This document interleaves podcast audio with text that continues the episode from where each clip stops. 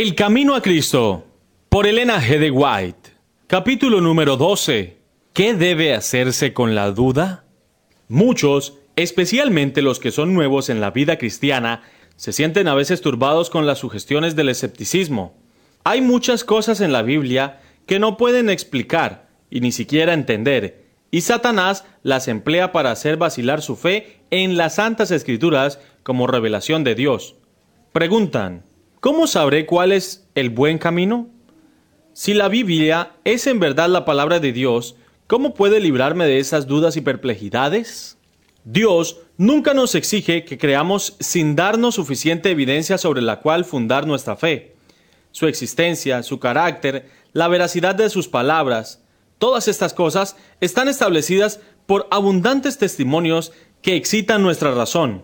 Sin embargo, Dios no ha quitado nunca toda posibilidad de duda.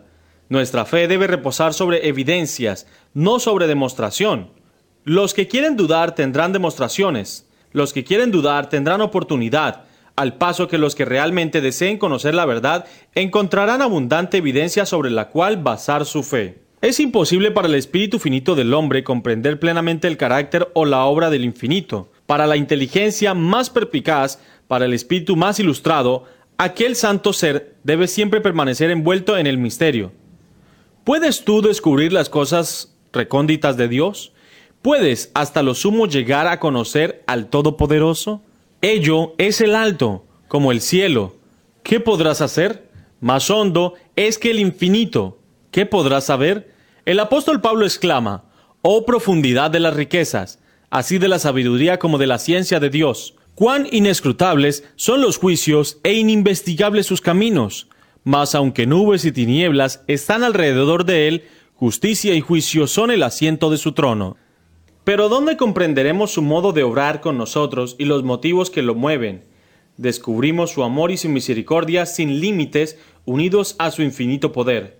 Podemos entender de sus designios cuánto es bueno para nosotros saber y más allá de esto debemos confiar todavía a la mano omnipotente y el corazón lleno de amor.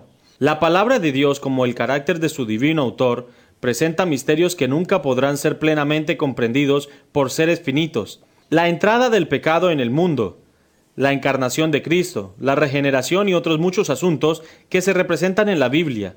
Son misterios demasiado profundos para que la mente humana los explique, o para que los comprenda siquiera plenamente.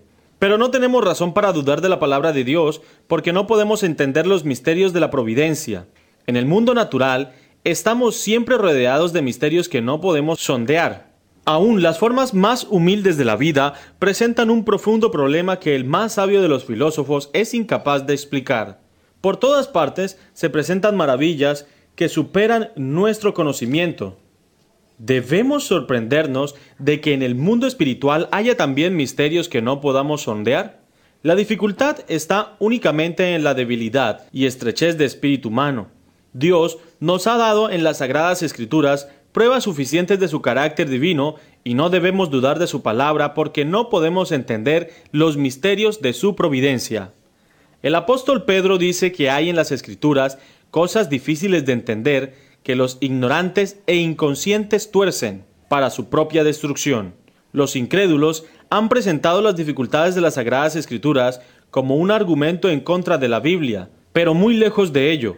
Estas constituyen una fuente prueba de su divina inspiración. Si no contuvieran acerca de Dios, sino aquello que fácilmente pudieran comprender, si su grandeza y majestad pudieran ser abarcadas por inteligencias finitas, entonces la Biblia no llevaría las credenciales inequívocas de la autoridad divina. La misma grandeza y los mismos misterios de los temas presentados deben inspirar fe en ella como palabra de Dios. La Biblia presenta la verdad con una sencillez y una adaptación tan perfecta a las necesidades y anhelos del corazón humano que ha asombrado y encantado a los espíritus más cultivados, al mismo tiempo que capacita al humilde e inculto para discernir el camino de la salvación. Sin embargo, estas verdades sencillamente declaradas tratan de asuntos tan elevados, de tan grande trascendencia, tan infinitamente fuera del alcance de la comprensión humana, que sólo podemos aceptarlos porque Dios nos los ha declarado. Así está patente el plan de la redención delante de nosotros, de modo que cualquiera pueda ver el camino que ha de tomar a fin de arrepentirse para con Dios y tener fe en nuestro Señor Jesucristo, a fin de que sea salvo de la manera señalada por Dios. Sin embargo, bajo estas verdades tan fácilmente entendibles, existen misterios que son el escondedero de su gloria. Misterios que abruman la mente investigadora y que sin embargo inspiran fe y reverencia al sincero investigador de la verdad. Cuanto más escudriña éste la Biblia, tanto más profunda es su convicción de que es la palabra del Dios vivo, y la razón humana se postra ante la majestad de la revelación divina. Reconocer que no podemos entender plenamente las grandes verdades de la Biblia es solamente admitir que la mente finita es insuficiente para abarcar lo infinito, que el hombre con su limitado conocimiento humano no puede entender los designios de la omnisciencia. Por cuanto no pueden sondear todos los misterios de la palabra de Dios, los escépticos y los incrédulos la rechazan, y no todos los que profesan creer en la Biblia están libres de este peligro. El apóstol dice, Mirad pues, hermanos, que no sea que acaso haya en alguno de vosotros un corazón malo de incredulidad en el apartarse del Dios vivo. Es bueno estudiar detenidamente las enseñanzas de la Biblia e investigar las profundidades de Dios, hasta donde se revelan en las sagradas escrituras. Porque aunque las cosas secretas pertenecen a Jehová nuestro Dios, las reveladas nos pertenecen a nosotros, mas es la obra de Satanás pervertir las facultades de investigación del entendimiento. Cierto orgullo se mezcla en la consideración de la verdad bíblica, de modo que cuando los hombres no pueden explicar todas sus partes como quieren, se impacientan y se sienten derrotados. Es para ello demasiado humillante reconocer que no pueden entender las palabras inspiradas no están dispuestos a esperar pacientemente hasta que Dios juzgue oportuno revelarles la verdad. Creen que su sabiduría humana, sin auxilio, es suficiente para hacerles entender las sagradas escrituras. Y cuando no pueden hacerlo, niegan virtualmente su autoridad.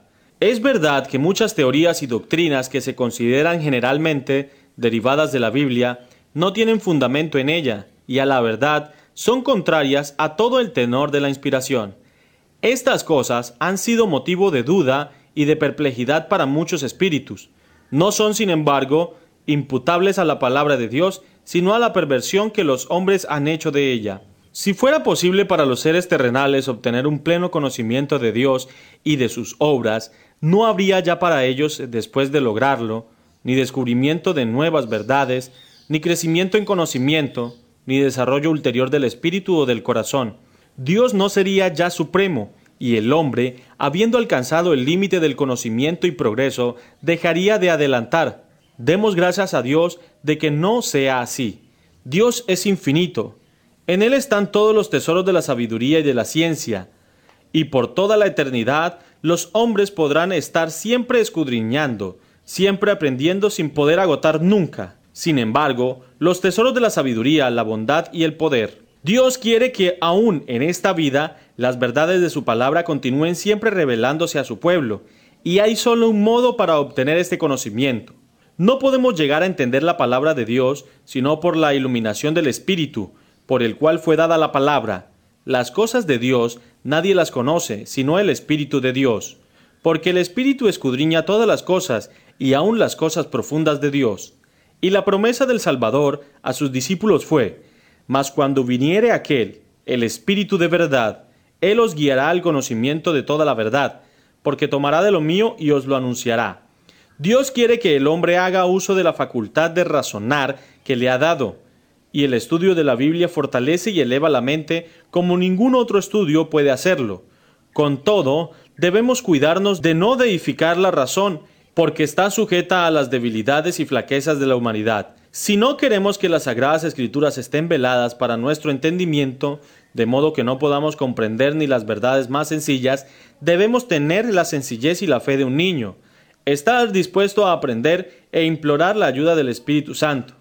El conocimiento del poder y la sabiduría de Dios y la conciencia de nuestra incapacidad para comprender su grandeza debe inspirarnos humildad y debemos abrir su palabra con santo temor como si compareciéramos ante Él. Cuando tomemos la Biblia, nuestra razón debe conocer una autoridad superior a ella misma y el corazón y la inteligencia deben postrarse ante el gran yo soy. Hay muchas cosas aparentemente difíciles u oscuras que Dios hará claras y sencillas para los que así procuran entenderlas. Mas, sin las direcciones del Espíritu Santo, estaremos continuamente expuestos a torcer las sagradas escrituras o a interpretarlas mal. Hay muchas maneras de leer la Biblia que no aprovechan cuando el libro de Dios se abre sin oración y reverencia. Cuando los pensamientos y afectos no están fijos en Dios o en armonía con su voluntad, el corazón está envuelto en la duda, y entonces con el mismo estudio de la Biblia se fortalece el escepticismo. El enemigo se posesiona de los pensamientos y sugiere interpretaciones incorrectas. Cuando los hombres no procuran estar en armonía con Dios, en obras y en palabras, por instruidos que sean, están expuestos a errar en su modo de entender las sagradas escrituras, y no es seguro confiar en sus explicaciones. Los que escudriñan las escrituras para buscar contradicciones no tienen penetración espiritual. Con vista perturbada encontrarán muchas razones para dudar y no creer en cosas realmente claras y sencillas. Pero, disfráceselo como quiera, el amor al pecado es casi siempre la causa real de la duda y el escepticismo. Las enseñanzas y restricciones de la palabra de Dios no agradan al corazón orgulloso, lleno de pecado, y los que no quieren obedecer sus mandamientos fácilmente tienen duda de su autoridad. Para llegar al conocimiento de la verdad, debemos tener un deseo sincero de conocer la verdad y buena voluntad en el corazón para obedecerla. Todos los que estudien la Biblia con este espíritu encontrarán en abundancia pruebas de que es la palabra de Dios y pueden obtener un conocimiento de sus verdades que los hará sabios para la salvación. Cristo dijo, Si alguno quiere hacer su voluntad, conocerá de mi enseñanza. En vez de discutir y cavilar tocante aquello que no entendáis, aprovechad la luz que ya brilla sobre vosotros y recibiréis mayor luz. Mediante la gracia de Cristo, cumplid todos los deberes que hayáis llegado a entender y seréis capaces de entender y cumplir aquellos por los cuales todavía dudáis. Hay una prueba que está al alcance de todos del más educado y del más ignorante, la prueba de la experiencia. Dios nos invita a probar por nosotros mismos la realidad de su palabra, la verdad de sus promesas. Él nos dice, Gustad y ved que Jehová es bueno. En vez de depender de las palabras de otros, tenemos que probar por nosotros mismos. Dice, Pedid y recibiréis. Sus promesas se cumplirán, nunca han fallado, nunca pueden faltar. Y cuando seamos atraídos a Jesús y nos regocijemos en la plenitud de su amor, nuestras dudas y tinieblas desaparecerán ante la luz de su presencia. El apóstol Pablo dice que Dios nos ha libertado de la potestad de las tinieblas y nos ha trasladado al reino del Hijo de su amor. Y todo aquel que ha pasado de muerte a vida ha puesto su sello a esto, que Dios es veraz. Puede testificar, necesitaba auxilio y lo he encontrado en Jesús. Fueron suplidas todas mis necesidades y fue satisfecha el hambre de mi alma, y ahora la Biblia es para mí una revelación de Jesucristo. ¿Me preguntáis por qué creo en Jesús? Porque es para mí un Salvador divino. ¿Por qué creo en la Biblia? Porque he hallado que es la voz de Dios para mi alma. Podemos tener en nosotros mismos el testimonio de que la Biblia es verdadera y de que Cristo es el Hijo de Dios. Sabemos que no estamos siguiendo fábulas astutamente imaginadas. Pedro exhorta a los hermanos a crecer en la gracia y en el conocimiento de nuestro Señor y Salvador Jesucristo. Cuando el pueblo de Dios crece en la gracia, obtiene constantemente un conocimiento más claro de su palabra, contempla nueva luz y belleza en sus sagradas verdades. Esto es lo que ha sucedido en la historia de la Iglesia en todas las edades y continuará sucediendo hasta el fin. Pero la senda de los justos es como la luz de la aurora, que se va aumentando en resplandor hasta que el día es perfecto.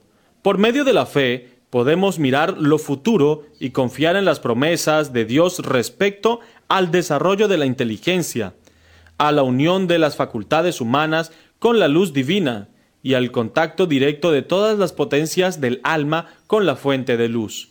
Podemos regocijarnos de que todas las cosas que nos han confundido en la providencia de Dios serán entonces aclaradas.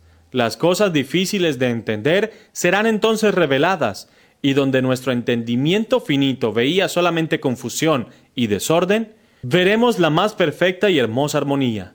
Porque ahora vemos oscuramente como por medio de un espejo, mas entonces cara a cara.